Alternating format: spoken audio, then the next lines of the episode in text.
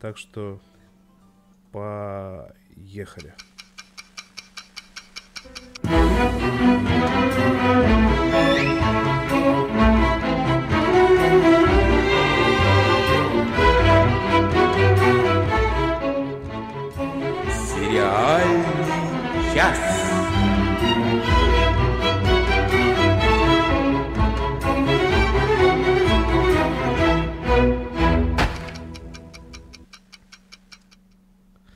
Здравствуйте, здравствуйте, здравствуйте. Добрый вечер, добрый день, доброе утро, доброго времени суток э, вам всем, дорогие, дорогие наши дорогие. Э, внезапно произнес я. Это э, сериальный час. Итоги сериальной недели без Евгения Плющ... Плющенко. Ну, все как всегда, начало хорошее. Я даже не знаю, что говорить дальше. Я позорен. Поздравим его с днем рождения и просто представим всех остальных. Но он, кстати, будет в конце. Да, а представим всех остальных. Кто такие эти самые остальные, которых нужно представить? Во-первых, это Оля Бойко. Всем привет. Хорошее у тебя начало, Денис, вышло. А, во-вторых, э, Надя Сташина. А, ведет а, трансляцию Денис Альшанов. Он же делает все эти чудесные анимированные заставки. Ну а в оправдании Дениса я хочу сказать, что однажды я вела на одной радиостанции передачу, и там тема была о спорте касательно. И я назвала Евгения Плющенко Александром Плющенко. Так что... То есть мы квиты теперь. Да, так что мы квиты, и тоже присоединяюсь к поздравлениям Саши с днем рождения, и я жду, не дождусь с нетерпением где-то примерно без 10, а, без 10 9 мы с ним обсудим сериал в рубрике «Сериальный жираф». О как, о как. Ладно, а пока, а пока... Да-да-да, крючочек-то закинула, молодец, молодец. Да, а пока мы обсудим кое-что другое. И они еще борются за почетное звание Дома высокой культуры быта. А? Ой, простите. А, не мог не кашлять от исп... не кашлянуть от испуга. А, все, мне кажется, со всех сторон очень громко и очень много рассуждали и разговаривали про перевал Дятлова.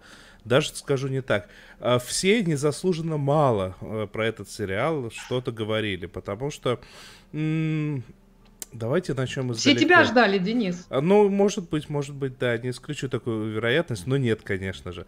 А, давайте начнем издалека. А, смотрите, тема с перевалом Дятлова, но она, в принципе, достаточно дав... ну, с 13 года, наверное, постоянно муссируется. То есть она известна так многим давно, но с 13 года вокруг нее всевозможные байки и легенды ходят прям основательно.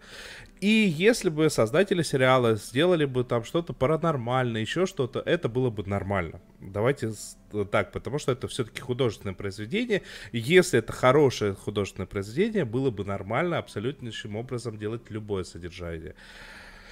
Но создатели сделали что-то фантастическое по той причине, что они, во-первых, сняли очень стильно, во-вторых, они во многом сняли максимально приближенно к тому, что удалось установить, и они сделали выводы такие, которые как бы более чем просто внятные.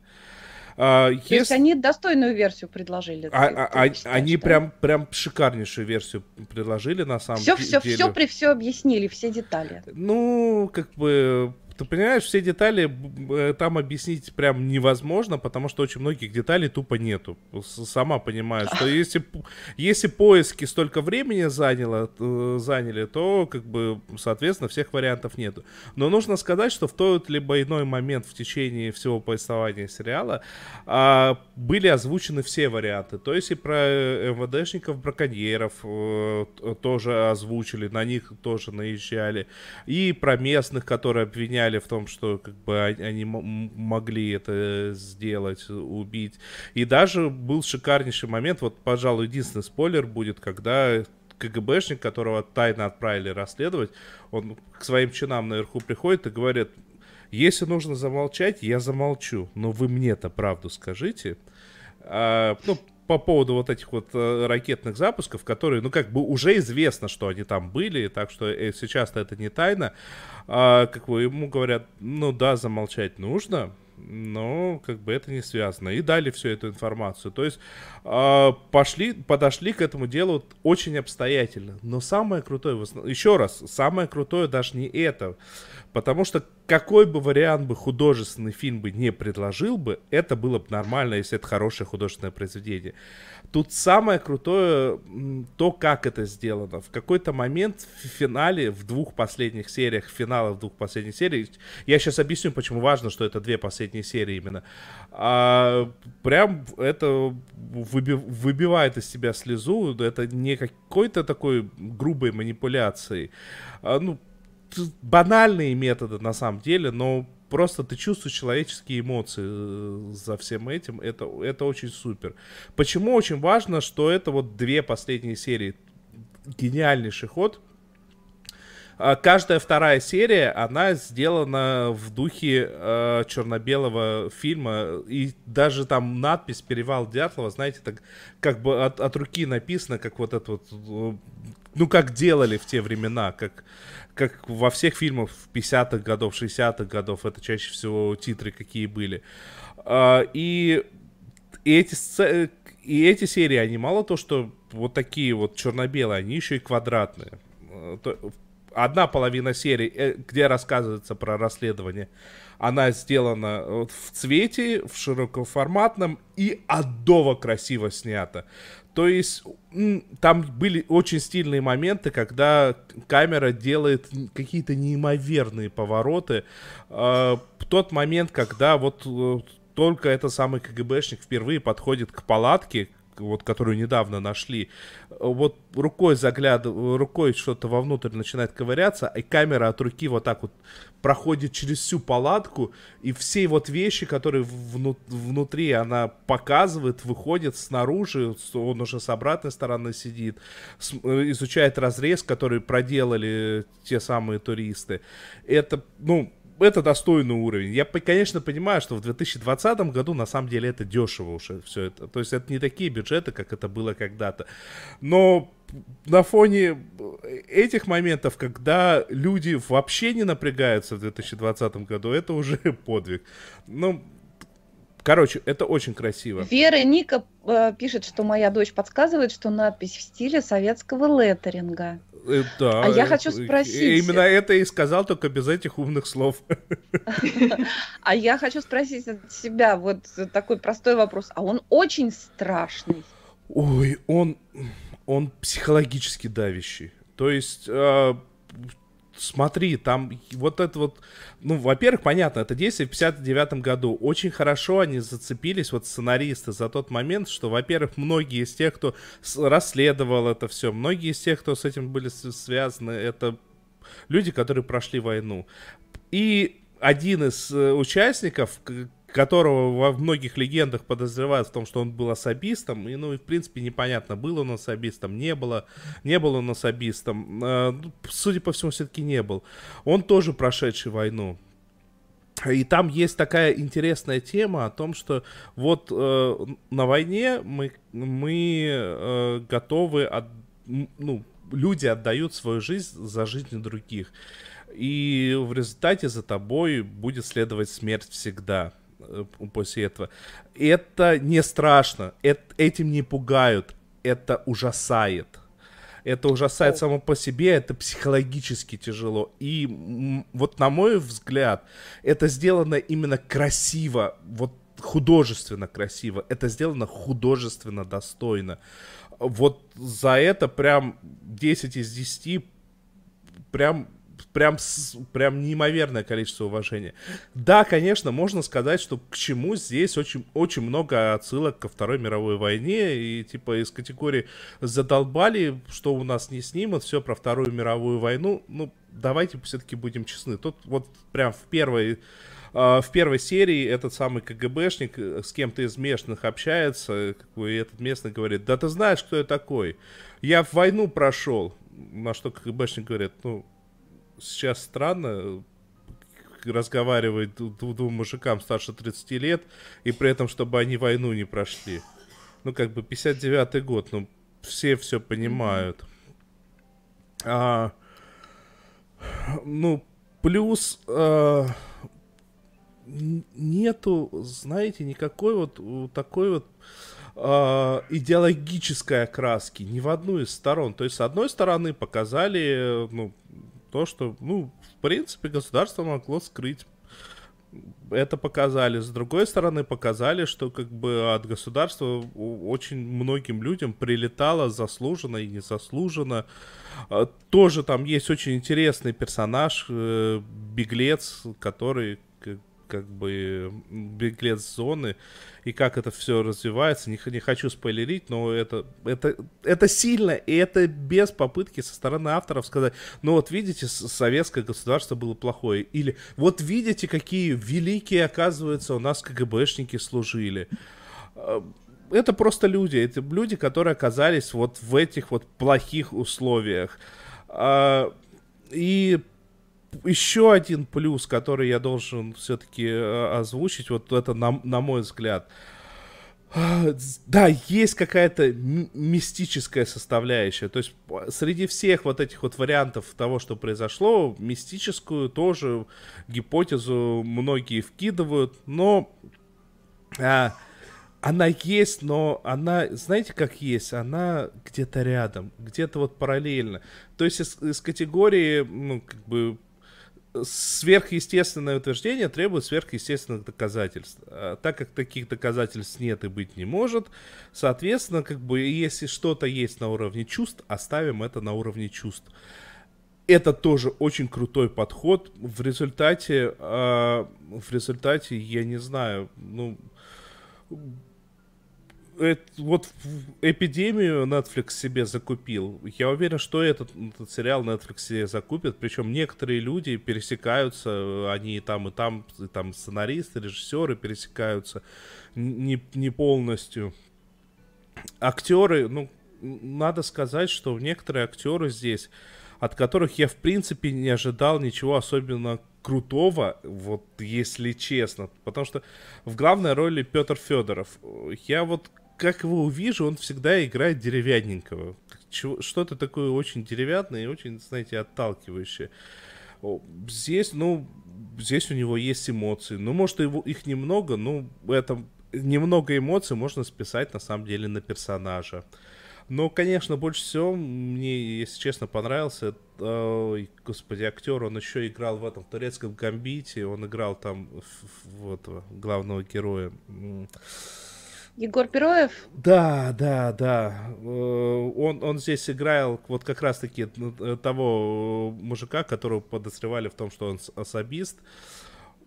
Очень, очень прекрасно. И, и вот это вот любовь и уважение к эстетике, к визуальной, оно тоже очень сильно подкупает. В результате «Перевал Дятлова» я искренне готов посоветовать всем тем, кого, ну, естественно, не напугает э, вот э, сам факт того, что это все-таки жуткая история. Ну, положа руку на сердце, даже ничего, даже ничего не придумывая, это жуткая история. И, да, здесь местами есть и кровище, да, здесь есть и, и трупы, э, и все это достаточно близко подошло к, к оригиналу. В результате на ТНТ подал в суд наследница, ну, точнее, а, там какая-то из родственников самого Дятлова, потому что и, его, на его имя она не давала разрешения. Но, ну, ну, но Леша его знает. Леша его знает, особенно после всего, что последние лет 7-8 вокруг всей этой истории разворачивается. Этот сериал это прям глоток э, свежего воздуха и прям мое уважение. По-другому я даже не готов как-то как и говорить. В нашем чате те, кто уже успел посмотреть, все в основном согласны, что это очень достойный сериал и очень, да, и очень стоит просмотра. И да. что есть шансы, что Netflix закупит. И вот если закупят, то хорошо, его, я его даже смогу тогда легально посмотреть. А пока иностранцы мучаются, мы перейдем к чему-то такому, что пока в России легально посмотреть нельзя. Смотрели, смотрим, посмотрим. Мне немного неловко, что я после такого, так сказать, после того, как Денис представил, э, я так поняла, что в каком-то смысле шедевр, я сейчас опять буду говорить э, про не совершенно, на самом деле, не обязательный сериал, но который я смотрю, прям скажем, не без интереса и не без удовольствия. Почему? Ох, сейчас, наверное, в меня полетят тапки, и полетят в то же время и поддержка. Да, тапок, вот сколько будет тапок, и сколько будет, так сказать, о, да, я тоже интересно, было бы сосчитать. Любите ли вы теорию большого взрыва так, как люблю ее я? Все вежливо и молчат. И тишина. Нет, я, я, я тихо сказала нет. Простите. Хорошо, ну просто ты, просто тебе не посчастливилось открыть всю милоту, которая заложена в этом сериале. Да, она, к сожалению, не, ну, она не, это нужно подгадать момент, подгадать какую-то душевную щелочку раскрыть специальную, которая потом откроет целый мир, большой мир теории большого взрыва. И, конечно, я очень скучала по этому сериалу. Более того, признаюсь, только вы никому не говорите, я его пересмотрела недавно от начала до конца. Вот. И когда вышел новый сериал с Кейли Куока, ну, конечно, я стала его смотреть. Сериал называется э, «Бортпроводница» или в некоторых переводах «Стюардесса». The, боже мой, я забыла, как по-английски. Оля, вручай Flight Attendant. Да, Flight Attendant, да. Эм, это такой... Такой... Вот не знаю, с чем его сравнить я его, пожалуй, внутри себя сравниваю. Чем-то он похож на истории детективные Себастьяна Жапризо, но только без э, трагичности такой вот мрачности. Чем-то отдаленно он похож на истории, которые писала Иоанна Хмелевская, только, пожалуй, без, э, так сказать, свойственного ей вот такого остроумия. Но что-то ну, в все этом равно есть. это такая, такая черная, черная детективная комедия. Я бы так этот сериал охарактеризовала, честно говоря. Пожалуй, да. Хотя из комедийного там, пожалуй, собственно, там не то чтобы очень много шуток, там просто очень смешно. Кейли Коока изображает девушку, которая э, в тех обстоятельствах, в которые она попала, она делает, ну вот все глупости, которые только можно было совершить. То есть она делает абсолютно все неправильно с самого начала и, ну, вот так сказать, до конца вот этой третьей серии, которая сейчас вышла пока только три, кажется, будет пять, да? Нет, 8 будет. Ах, 8. Так вот, ну это, кстати, не как в комедийных сериалах, это полно, полноразмерные серии по 45 минут. 43, 45 минут. Да, да. что-то такое. Мне, да. ты знаешь, у меня, у меня, моя главная пометка для себя во время просмотра этого сериала была, знаешь, у меня прям крутилась в голове фраза, что она любит выпить, этим надо воспользоваться. Вот, вот прямо да. прекрасно характеризует эту героиню. Мне кажется, эта фраза. А у меня крутилась в голове музычка из сериала испанского «На здоровье», как они там выпивали подвыходила на берег Катюша. Как-то вот здесь тоже, это, в общем-то, все эти кадры ложились. Если очень коротко описывать завязку этого сериала, то э, Келли Кока играет проводницу, борт-проводницу, да, стюардессу, которая знакомится в полете с красавцем, который летит первым классом. И типа они на почве любви к русской культуре. Литературе. Да, да, да, да, литературе, литературе. Ну, то есть не алкоголю. И завязывают более чем тесное знакомство в самолетном, значит, вот клозить, да. Ну, потом как-то русская культура, она вся схлопывается до того, что они очень много пьют водки. И вот она пьет эту водку стакан за стаканом. Я бы даже сказала, что в этом смысле она перепила Джессику Джонс, если вы смотрели, если вы знаете, о чем речь. Вот. А потом как-то так получается, что красавец оказывается у нее в постели прям-таки совсем с перерезанным горлом.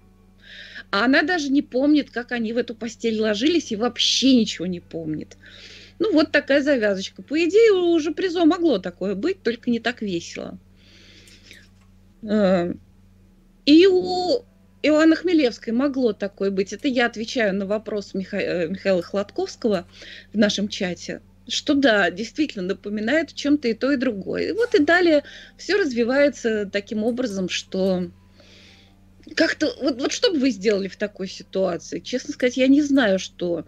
Но она сделала самое максимально неудачное, что можно было, и продолжала дальше в том же духе.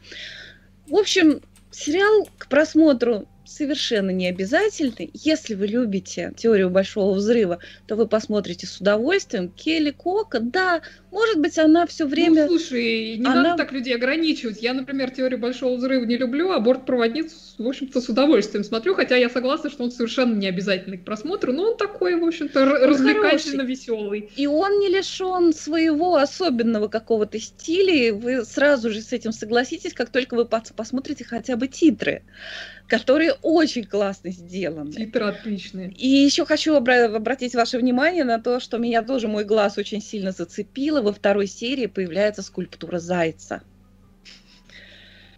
И это произведение искусства. Это тоже, знаете, надо было такое придумать, надо было, соответственно, зайца этого слепить и назвать. А кролик там не заяц. Ах так, простите, кролик. И кроме того, там во второй серии появляется Мишель Гомес, так что тут мы еще имеем возможность привлечь поклонников Доктора Кто. А, Мишель Гомес, она, у нее это так актриса такой фактуры, что, по-моему, она всегда играет вот таких вот э, э, фриков типа Шапокляк и злодейш типа Шапокляк. Вот и тут пожалуйста. И Келли Кока, собственно, эксплуатирует свой вот этот вот такой вот образ девушки там по гороскопу стрельца. Вот, вот прям яркий, яркий, яркий. Да, извините, это уж я так о своем Адеевичем, она тоже, кстати, стрелец, актриса. Вот но, но смотреть на нее всегда приятно. И, пожалуй, тут даже, так сказать, я ей обрадовалась как родной. А в, да, если закину удочку, а в следующем нашем выпуске нашего э, сериального обозрения через неделю мы расскажем о еще одном будущем проекте, который будет весьма интересно посмотреть, в том числе поклонникам теории Большого Взрыва. Итак, э, да, да, да, да, да, сериал называется «Бортпроводница» или «Стюардесса». Отлично. Это, и, э, и, и, и это вы все уже сказали? Э, ну да. Я ну, да... досмотрим еще что-нибудь скажем. Я даже морально был к этому не готов. Это дичь? Это дичь? Дичь. А дичь это не то, что сейчас э, было объявлено и, и зачитано. Дичь это искатели правды. Но такая дичь, хорошая дичь, качественная дичь. А, не, не везде найдешь такую дикую дичь. Это новая вещь от такого хм, а, тандема, как Ник Фрост и Саймон Пэк. Они на самом деле, мало того, что снимались в культовых фильмах, они на самом деле очень и очень много сделали на британском телевидении и очень и очень много сделали вместе.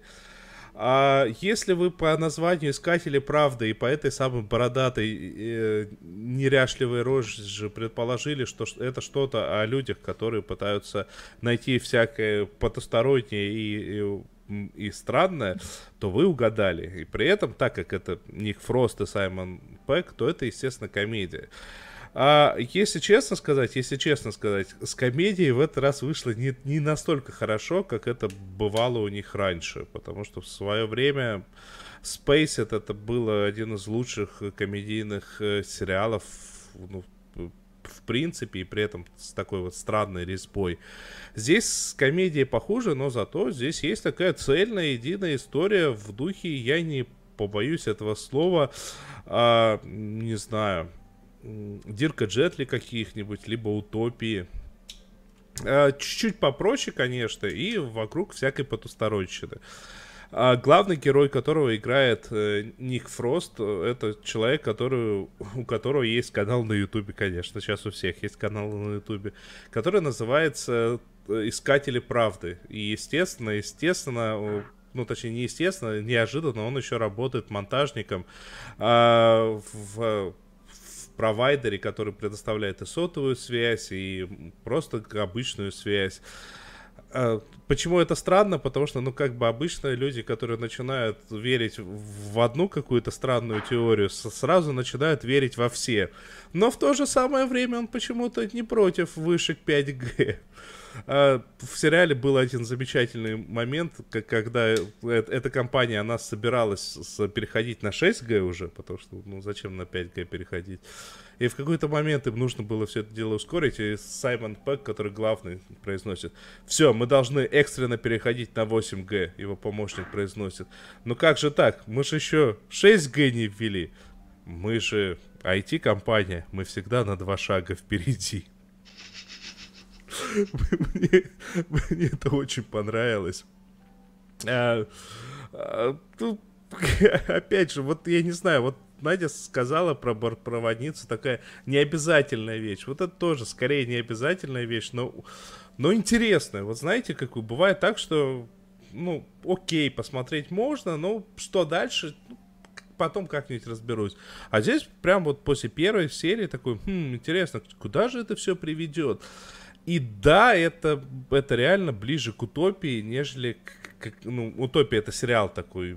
Я не так давно рассказывал. Уто, утопию американскую, кстати, закрыли. О, после первого сезона. Я в экстазе. Хорошие новости. Я думала, что ты порадуешься.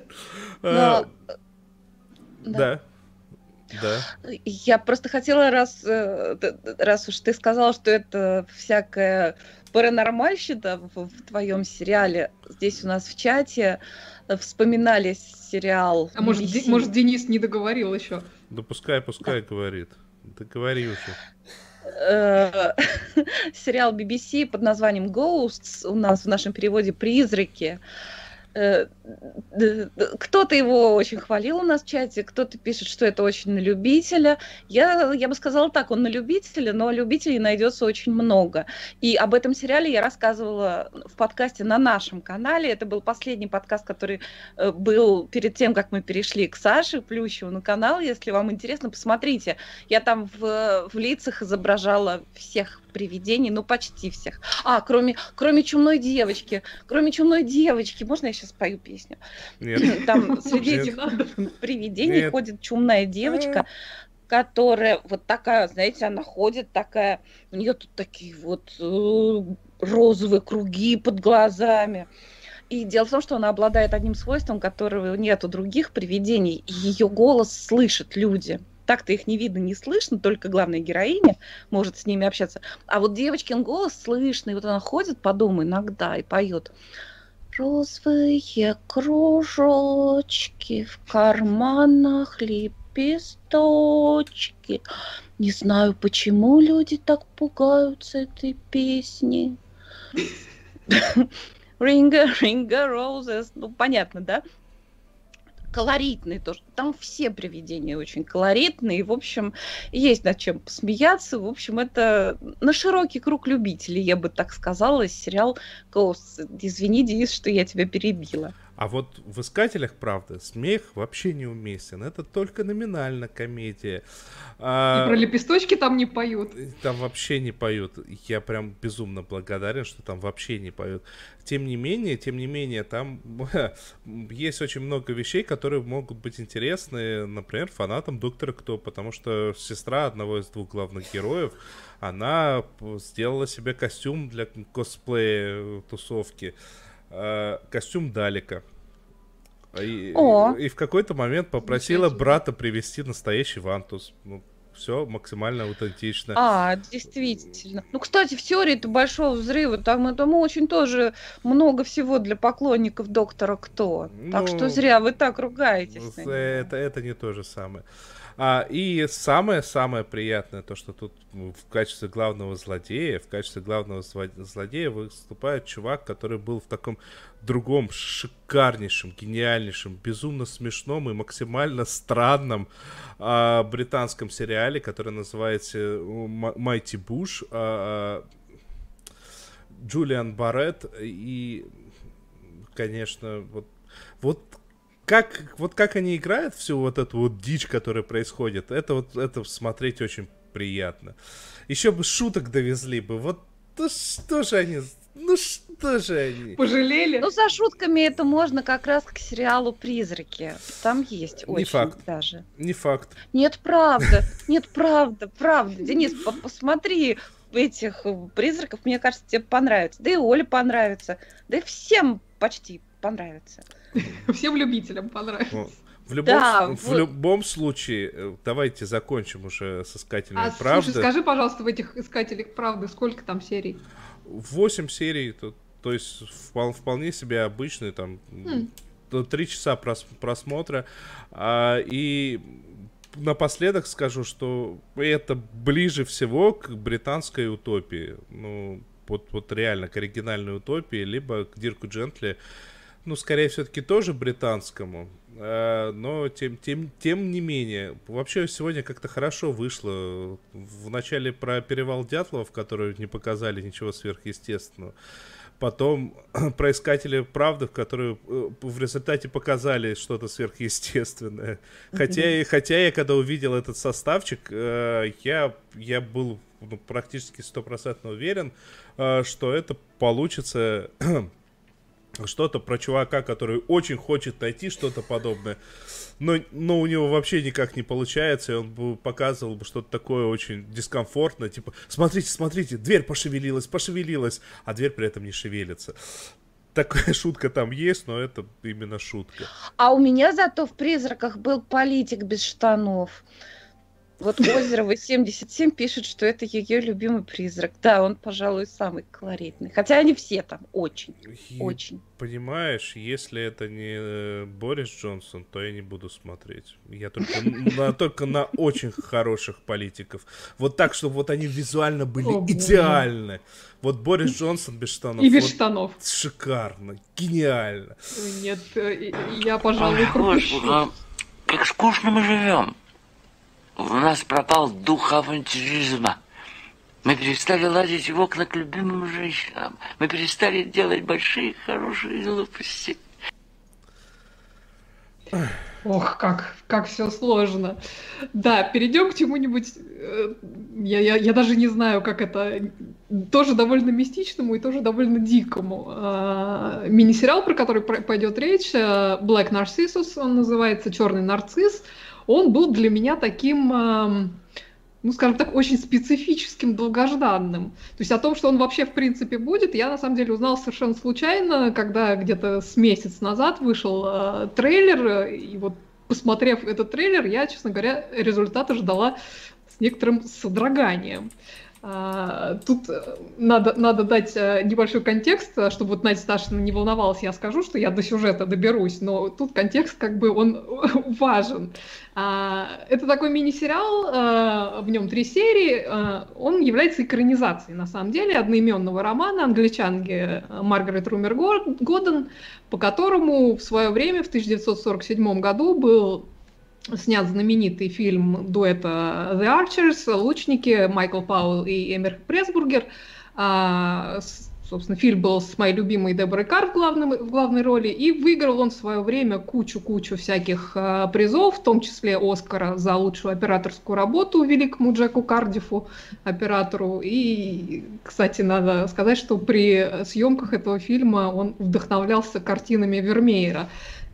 Я этот фильм ужасно люблю. Почему я говорю про, про Вермеера? У меня с этим фильмом был совершенно а, уникальный а, как бы опыт, потому что это был, наверное, чуть ли не единственный раз, когда мне после первого же просмотра пришлось тут же сесть и пересмотреть. То есть меня настолько захватила красота и, и- и, как бы сочность э, картинки, что сюжет прошел совершенно мимо. То есть я, я вообще после первого просмотра не поняла, про что этот фильм был. Мне пришлось садиться и пересматривать. Это такой довольно уникальный в моей практике э, случай.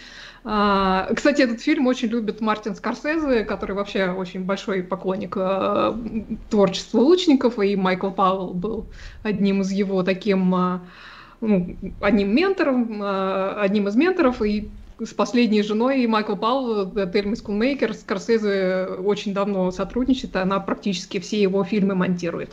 А, да, ну, собственно, это я уже отвлеклась. Так вот, а, новая экранизация вот в таком контексте такого знаменитого предшественника, она, конечно, вызывала опасения, особенно после трейлера, и, к сожалению, опасения оправдались.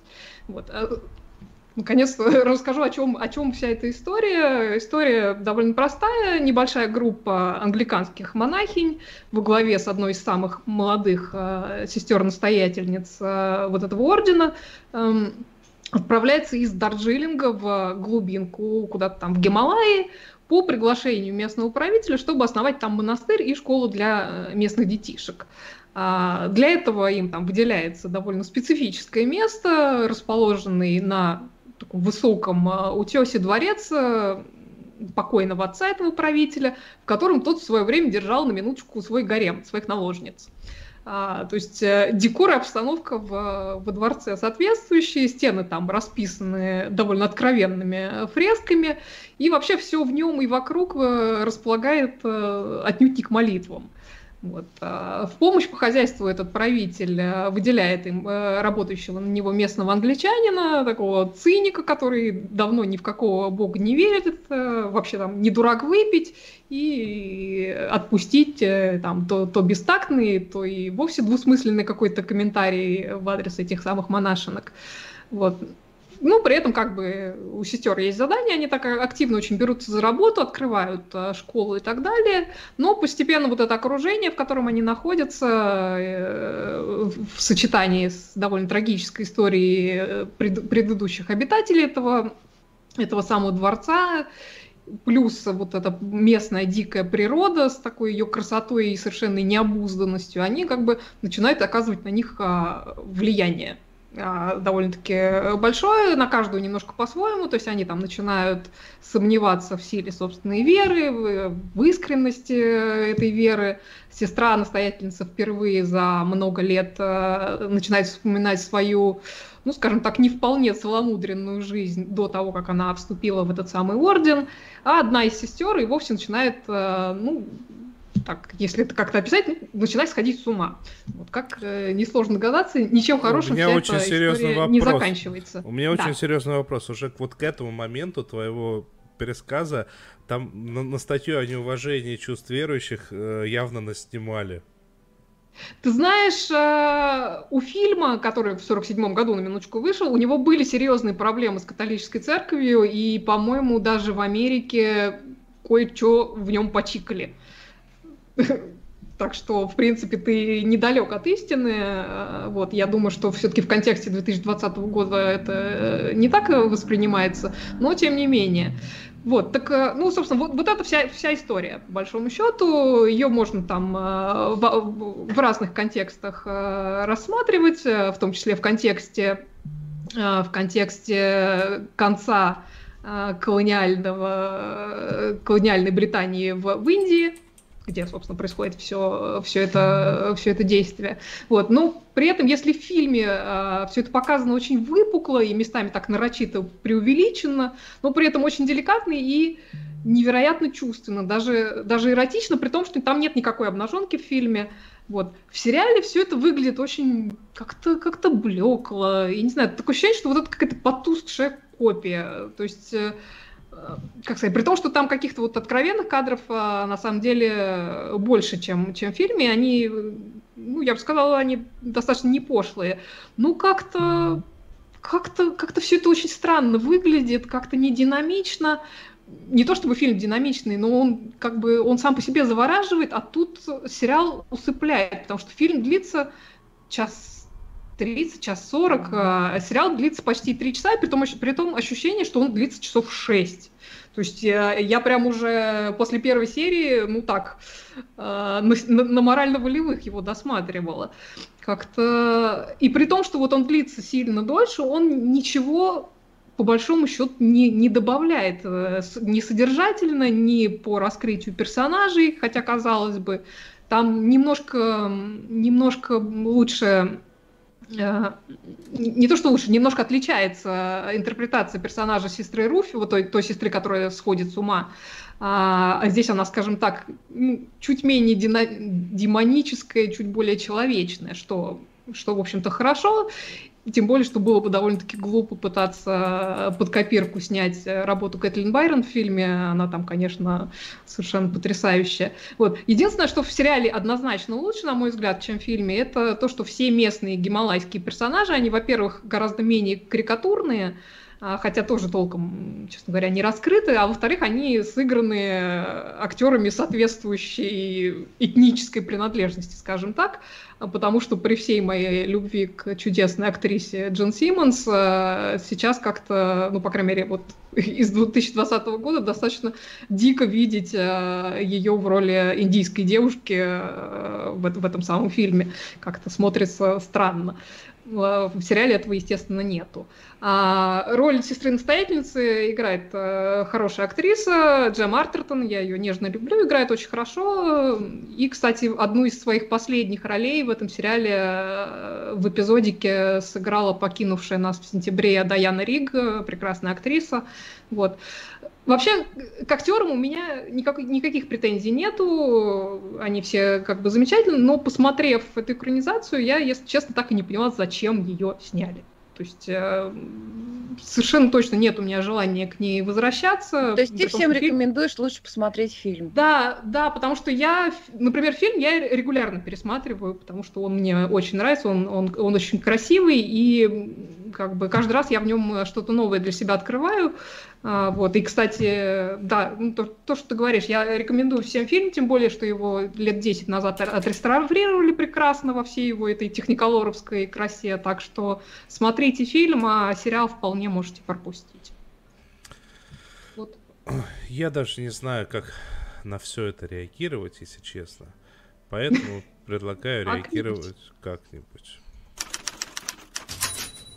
Письма в редакцию.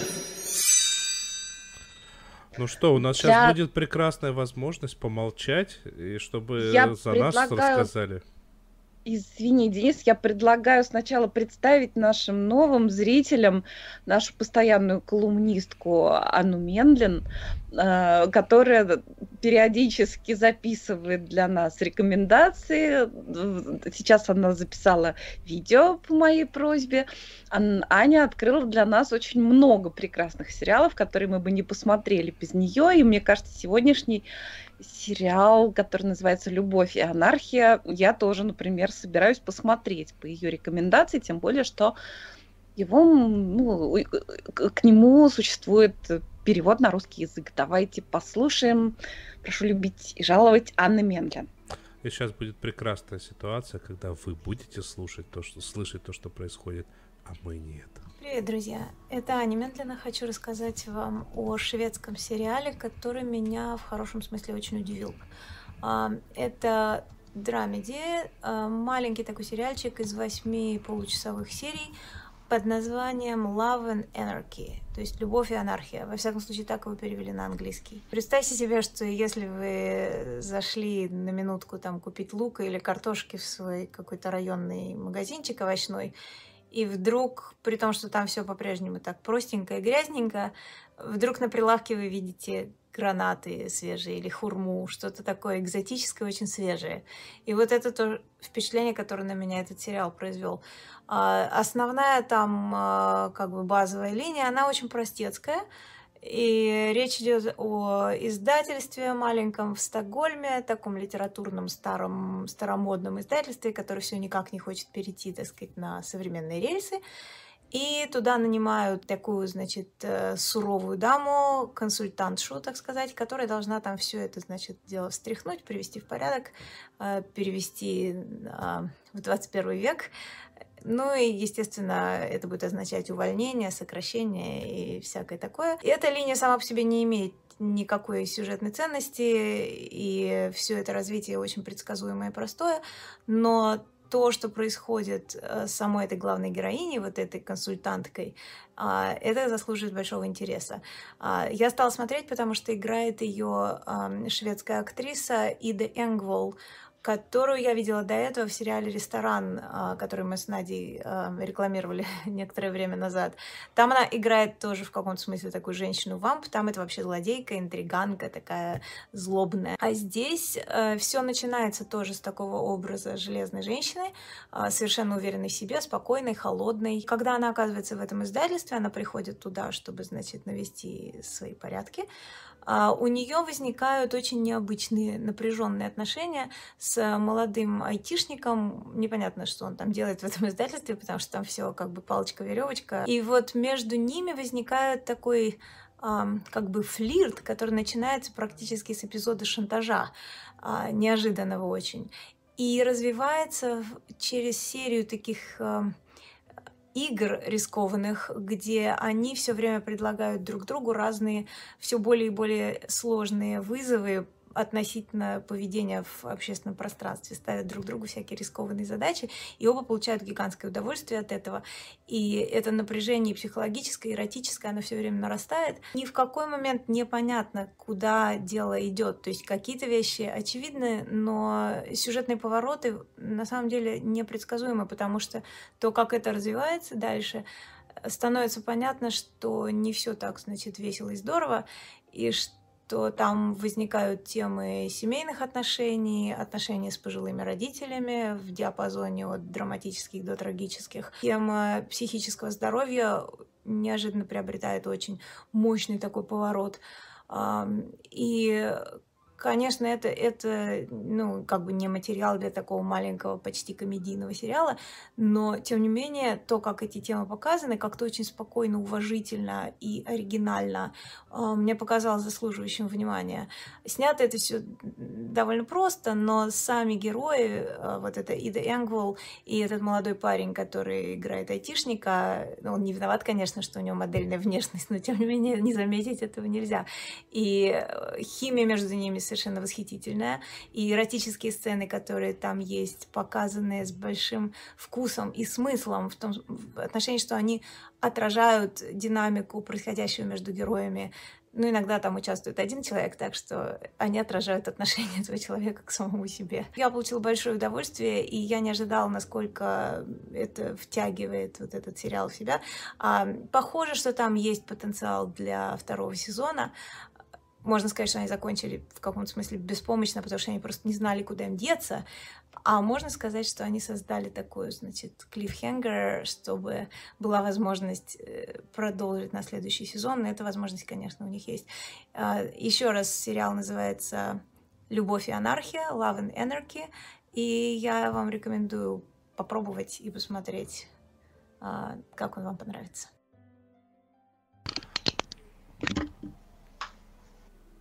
Ну, э, сейчас мы сделаем вид, что мы э, тоже вместе с вами слышали абсолютнейшим образом все, что э, происходило, и добавим от себя пару копеек. Мне, например, вот мне, как человеку, который очень любит анархию, а, немотивированно, этот сериал уже вызывает интерес. Но на самом деле я хочу посмотреть на этого айтишника, который выглядит э, как, как, как с модель, айтишник с модельной внешностью. Для меня, как для айтишника с 20-летним стажем, это звучит как оскорбление всей моей сущности. Меня, э, да, я хочу сказать, э, Мари, Мария Ильинова пишет, э, что к шведам слова буду смотреть. Посмотрите тогда еще и шведский сериал про ресторан, который называется по-русски «Наше время пришло». Его тоже для нас открыла Аня Мендлин. А, ну, а мы переходим меня тут спрашивают, можно я не по теме скажу, обсуждают, финал будет завтра сериала «Отыграть назад», и который мы, я думаю, обсудим в следующий Который мы обязательно раз. обсудим. Да, книжку читать на самом деле она и слабее, чем сериал, и бесполезно, потому что меня спрашивают, в книге убийцу найдут? Да, найдут, его там и искать не будут, там все и так ясно. Они уже давно еще во второй серии от книги отдалились там до горизонта просто. Так что давайте завтра досмотрим и обсудим через неделю. Ну, а мы переходим к следующей рубрике там у нас заготовлено специально. Сериальный жираф.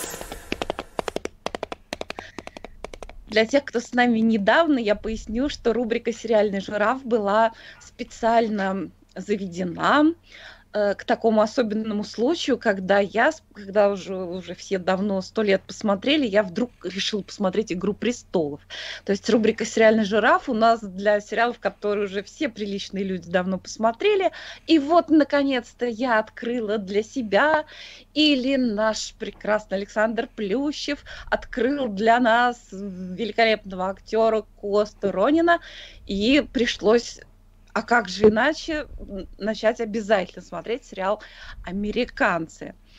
А, Саш, ты тут? Должен быть тут, но у вас меня не показывает по-прежнему. Ну... Да, что-то камера твоя не включена. Да, у тебя камера не, не включена. Да, вроде все нормально, даже не знаю, что вам сказать по этому поводу, потому что я себя у себя в а, этой самой, как его называют, вижу в скайпе, вот, даже не знаю, что тут такое.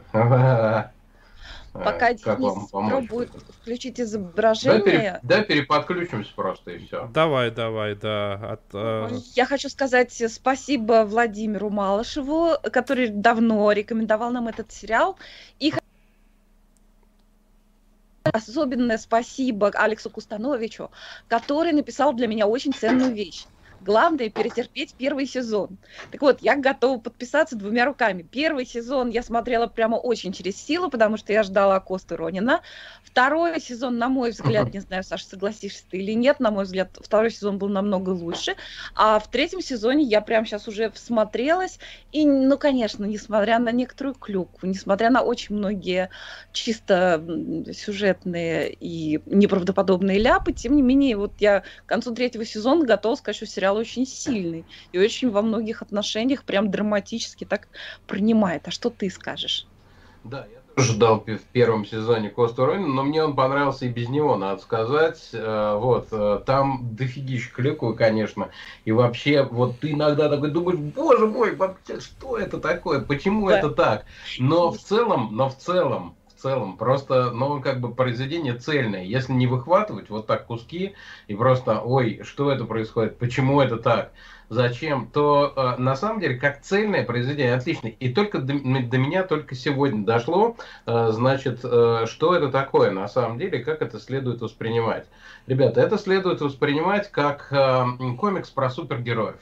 Это комикс про супергероев, где, э, где суперспособностями обладают э, два агента э, нелегала э, советских, Таких никогда не было вообще, в принципе, не в, вообще в истории разведки, не только в российско-американских отношениях, вообще никогда таких не было. Вот, они э, супергерои с двумя нулями, с, восемью, с 18 нулями, наверное, впереди. Вот, э, значит, у них не просто лицензия на убийство, а вообще лицензия на все абсолютно. Вот, они действительно обладают суперспособностями, не теми, которыми мы привыкли в комиксах, там типа, знаешь, там летать, там еще что-то вот такое, там замораживать все, лазать где-то там, нет. Они обладают суперспособностями, например, фантастически перевоплощаться, э, значит, у них какой-то невероятный автопарк э, у всех вместе, у них э, они потрясающе владеют э, всякой разной борьбой без тренировки. Э, ну, не говоря, что там стреляют, взрывают, послушают. Это вообще ерунда. Это просто туфта какая-то. В общем, они суперагенты. И вот, э, и это, конечно, потрясающе, потому что не американцы там как бы выглядят крутыми, а русские выглядят крутыми. Невероятно. Вот. Э, при этом довольно своеобразными, иногда даже странными. Вот. И не только те русские, о которых я говорил, но и те, которые, значит, работают там в посольстве, естественно, все они КГБшники. Вот, но там видно, что много русских задействовано и э, среди тех, кто снимал фильм, и среди тех, кто действует. Вот если вот так воспринимать, как комикс про супергероев, он вообще отлично пойдет на ура. А если ты позволишь, я дополню, так сказать, твое представление. Я согласна с тем, что ты сказал. Да, это проще воспринимать как ком, ком комикс о супергероях, чтобы не думать о том, что это какая-то, ну, ну так вообще не бывает, да, вот Нет, везде, там, там чтобы, прям чтобы, в каждой серии ни черта, ни черта чтобы каждую серию не, не вскрикивать, да ладно, да ладно, постоянно. Да. Да, но я бы добавила, что для меня это еще такая шпионская версия Breaking Bad, потому что если вынести за скобки... Слабенькая только. Ну, Да, ну вообще-то говоря, к концу третьей серии именно эта Третий тема, я не сезон. знаю, не знаю, каким будет финал, а Третьего говорят, сезона. он будет, да, да, третьего сезона. Э, Я не знаю, каким будет финал, говорят, что он очень сильный, но к концу третьего сезона это все больше, больше, больше и больше, потому что там происходят э, такие вещи. Я вообще не понимаю э, людей, которые говорят, что здесь вот американцы так сняли, что можно посочувствовать русским. Надо же, нет, на самом деле им вообще никак нельзя сочувствовать. То есть по сравнению с ними Ну, как, как Уолтер- сочувствовать нельзя. супергероям? Как сочувствовать супергероям? Ими надо восхищаться. Конечно. Нет, ну а Нет. их супергероизм состоит не только в этом. Там человек может оказываться фактически одновременно в двух самых разных местах. А, Он а, живет на несколько семей. Ну, А, конечно, да. например, И он И, и при этом находит время деле... для досуга. Ведь, надо сказать, у них в сутках было гораздо больше часов, чем у нас в 80-е годы, надо признать. О, да, да. безусловно. Ну, в общем, по сравнению с ними, Уолтер Уайт, он просто такой котик с мягкими лапками и достойнейший член общества и благородный Дон. А Это они такое паскудство творят, что это просто ужас. И чем дальше в сюжете, тем больше один из героев рефлексирует на эту тему. Я гораздо больше сочувствую героям э, Ко- Кости Ронина и его партнерши. Мне кажется, кстати, как актер, он там почти всех Ну, переигрывает. Ронину делают всех, надо признать, что уж там э, говорить, не только потому, что мы с ним вот так близко познакомились, да, Аб- но и, Абсолютно и объективно. вообще да, чисто объективно. Но, слушай, ты заметила, как они странно говорят по-русски? Все, включая Ронина, он меньше всех, но все остальные очень странно говорят по-русски. Мало Дело того, что том, там что- очень странные диалоги между, ну, когда они идут на русском языке, они, вот если бы это поместить в наш сериал, это был бы вообще трэш шипито года. Вот. Но, из та- но них, там они вроде же- органично так. А некоторые из них, э, и в основном, кроме Кости, они русские во втором поколении. Да, Например, у его партнерши, актриса, прекрасная совершенно, кстати, у нее мама русская, а папа у нее индус. Она тоже немного фа- странно говорит, Анетта, но... Анетта, да? Анет, Анет, да, Махендро, да, как-то так. Мгм. прекрасная, совершенно мне она нравится. А честно сказать, мне я, я прониклась игрой э, Рисы. Сейчас как же вы? Мэтью Рис. М- Ой, Мэтью Риза, извините, пожалуйста, но меня совершенно не впечатляет, как играет главная героиня, которая его жена и в жизни, и в Кэрри сериале. Рассел. Мне кажется, если ее заменить любой практически другой актрисой, будет все то же самое. Она просто красивая, но она немножко как манекен. Или же она просто, или она так трактует персонаж, что она совершенно такая отмороженная. Вот. Ну, в общем, у меня этот сериал сейчас вызывает очень много эмоций, начиная от того, что Ну, я начинаю слушай, там видеть драму. Да, да, серьёзную. единственное, все, все, все верно, прости, что я перебиваю, совершенно с тобой согласен в чем. Как бы, вот, э, что, как не относись, что-то там не находи и так далее, посмотреть его однозначно стоит. Вот, э, я не Согласна. знаю, там все пять сезонов или нет, но, э, кстати, я от первого не испытывал такого шока, как ты. Э, Вот, ну, нормальный сериал, только вот, да, с приходом Ронина он, конечно, прям новую, Заиграл прям дыхание совсем обретает, да. по-другому. Согласен, да. согласен. Но э, посмотреть стоит, ну, два сезона точно, как минимум. Э, Даже вопросов нет. На третьем мне немножко, вот сейчас немножко скучновато. А ты уже видел, как они упаковывали чемодан? Да, да. Ну, это, это прикольно, конечно. То есть, э, думаешь, ну, что они еще, значит, придумывают Ну, дальше? там они Ну, придумают, там дальше будут, ну, на мой взгляд, там есть очень драматичные моменты. Я, наверное, об этом подробнее расскажу, когда уже досмотрю сериал, а я его обязательно досмотрю. Э, Единственное, что скажу, что меня вызывает еще этот сериал кучу гнева. Я думаю, вот они сидят там, главные два героя, их куратор, и обсуждают. Они едят такой салат, зелень тут, огурчики, помидорчики. Наше дело, мы ради борьбы за наше дело. Да. какие вы сволочи! Я пожила вот в этом совке, вот в эти самые 80-е годы, у меня не было таких салатных листьев. Ну, Даже тут- тут летом самое- помидоры достать было трудно. Дело у Самое них. это главное, самое это главное в том, что мы не представляем себе, вот, то есть, какая, какая неправда в заданных обстоятельствах есть. а, что мы не представляем себе, те, кто прожил 80-е, мы не представляем себе, что можно было так искренне работать агентами на Советский Союз вот с таким риском для жизни, там с И верю в это. жертв- Я жертвами, с, с детьми, там так далее. Э, По двум причинам. Первое, быть такими идейными. Вот, ну, я Да. себе уже не представляю 80-х Да, годов. А, а второе, а ну, просто, просто там как бы человек прям сразу переходит на сторону зла, только ступив на значит, почву. Вот. А, а второе, это а, по техническим соображениям, по финансовым соображениям. Э, и ну, получается, что Советский Союз развалился, потому что очень клево финансировал сеть своих агентов. Вот, потому что там такие, такое бабло вложено в них, вот во все, что они задействуют, они ни в чем не знают там, Так вот А, кто бюджет-то распилил. деньги не заканчиваются, вот оно золото партии, куда его перетекло, на этих двух чуваков. Вот. Собственно говоря, так.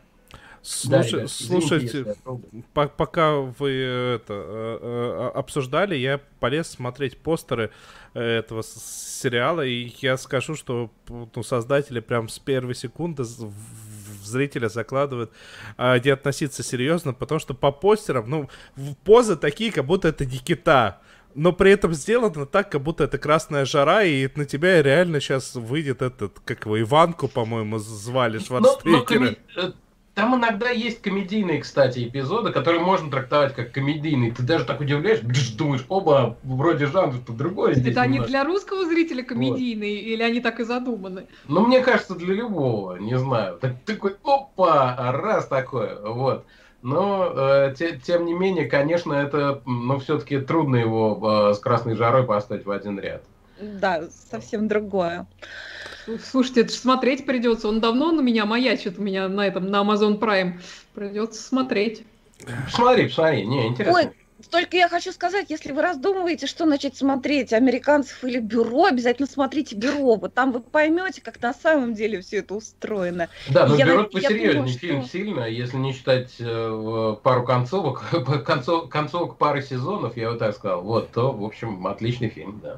Ну, учитывая на- наших, которые ездили смотреть на шпили, я не удивлюсь, что эти ваши американцы на самом деле ближе к нашей шпионской деятельности, чем Не, нет, это, бюро. это два разных полюса, Денис. Просто вот э, американцы это как надо, на самом деле, а эти вот двое это как не надо.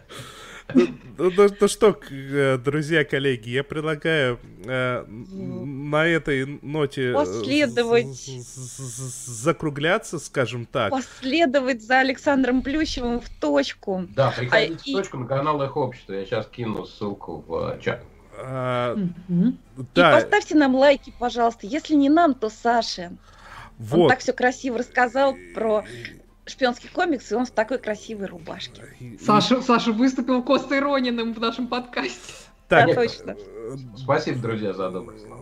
Да- дайте мне, пожалуйста, Спасибо, успеть напомнить про самое главное, про то, что у нас есть э, Patreon, на который поддержка всех наших слушателей и Ну. зрителей будет очень и очень э, полезна. Также есть всевозможные прочие методы, с помощью которых вы сможете поддержать э, наш подкаст, и мы будем признательны вам, и только благодаря этому а, по- подкаст может выходить, существует сайт и, и все-все-все прочее.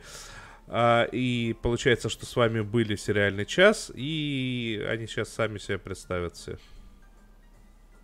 И Это были Оля Бойко, Надя Сташина провел трансляцию, Денис Альшанов, и к нам в гости заходил Александр Плющев, за что мы его благодарим, обнимаем и Любим желаем целуем. прекрасного эфира в точке. Спасибо, милые. Давайте. Все, э, приходите.